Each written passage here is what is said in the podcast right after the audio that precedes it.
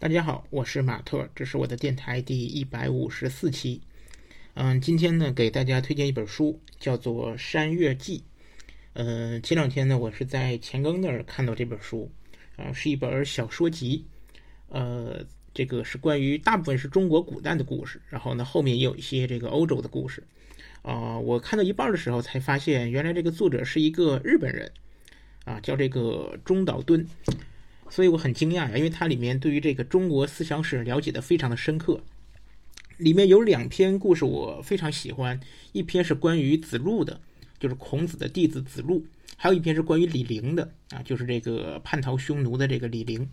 子路那篇尤为精彩啊，作者主要是探讨了这个孔子和子路的关系，包括这个他的一个背景，就是儒家作为一个学派或者是一个政治团体在当时的一个处境。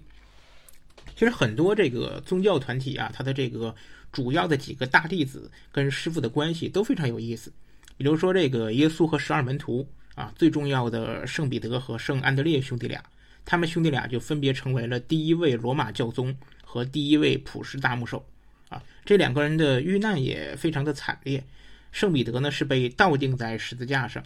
然后圣安德烈呢是被钉在一个 X 型的十字架上，所以这个。呃，X 型的十字呢，也被称为这个圣安德烈十字。你们今天看这个苏格兰的旗帜和这个俄罗斯海军旗，就都是这个 X 型圣安德烈十字旗。再比如这个佛教啊，佛祖释迦牟尼他的十大门徒，呃，摩诃迦叶，然后呢，阿难陀、目犍连等等，他们之间的关系都非常有意思。这个目犍连呢，是释迦牟尼非常器重的一个弟子，但是呢，他在释迦牟尼之前就去世了。然后这个释迦牟尼圆寂之后呢，这个阿难陀他这个继承佛陀位置的这个呼声啊非常的高，因为这个佛祖非常的喜欢阿难陀。他的这个首席弟子啊摩诃迦叶，也就被称为大迦叶，平时呢都是独自修行的，离大家呢比较远。但是呢这时候他就突然站出来，然后这个怒斥阿难陀的缺点，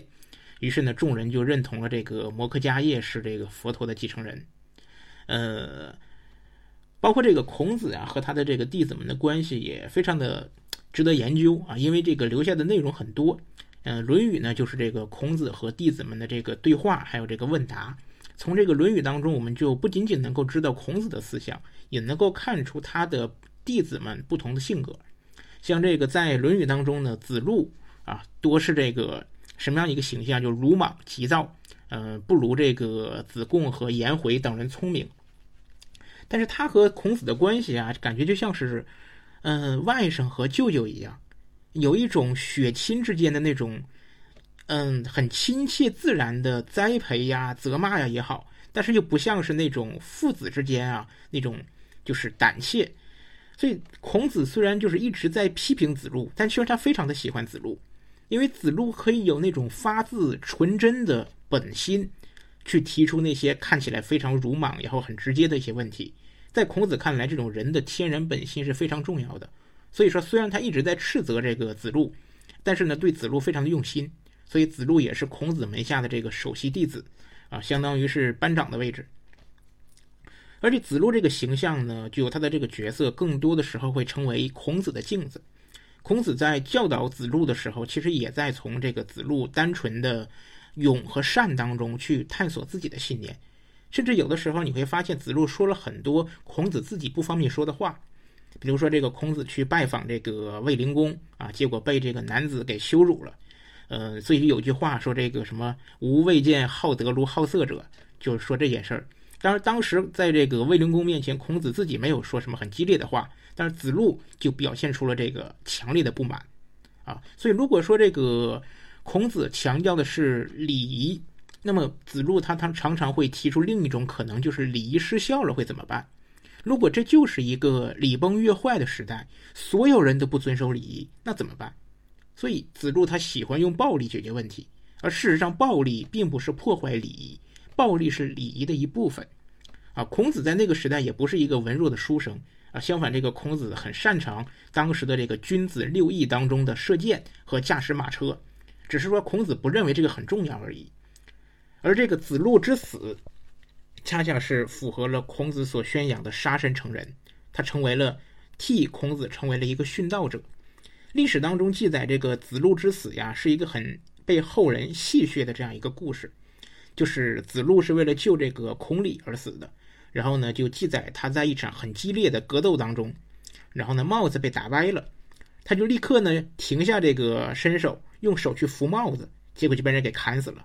一直以来，大家都认为这个故事太迂腐了，就打仗的时候你怎么还在乎这个帽子歪不歪呢？这什么什么头可断，发型不能乱是吧？然而这正是孔子那个时代的人们所追求的，追求什么？活得像个人一样，打架像个人一样，死也要像个人一样。在春秋战国那个勾心斗角、尔虞我诈、礼崩乐坏、民间疾苦的那个时代，孔子包括他他所代表的儒家，试图号召的就是人们回到那个啊，他为什么一直强调复古？就是人们回到那个能够像个人一样活着的时代。子路是孔子的门徒当中啊，性格最暴烈、最刚烈的，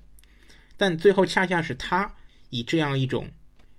死亡的方式表达了儒家的追求，就是活得像个人一样。后面的故事我们都知道啊，儒家兴盛了，啊，罢黜百家，独尊儒术。但这个儒术不是孔子时代的那个儒家。中国人之后也从来就没有活得像个人一样，礼崩乐坏只会越来越坏，就一直坏到了我们现在。好吧，那么今天呢，就把这本书推荐给大家。啊，除了子路的这个故事之外呢，这个书里面其他的几个故事也都非常的精彩，啊，包括李陵的那个故事我也很推荐。然后这本书叫《山月集》，嗯，大山的山，月亮的月，啊，《山月记》一样的笔记的记，嗯，就是这本书，好吧。今天电台就到这里，再见。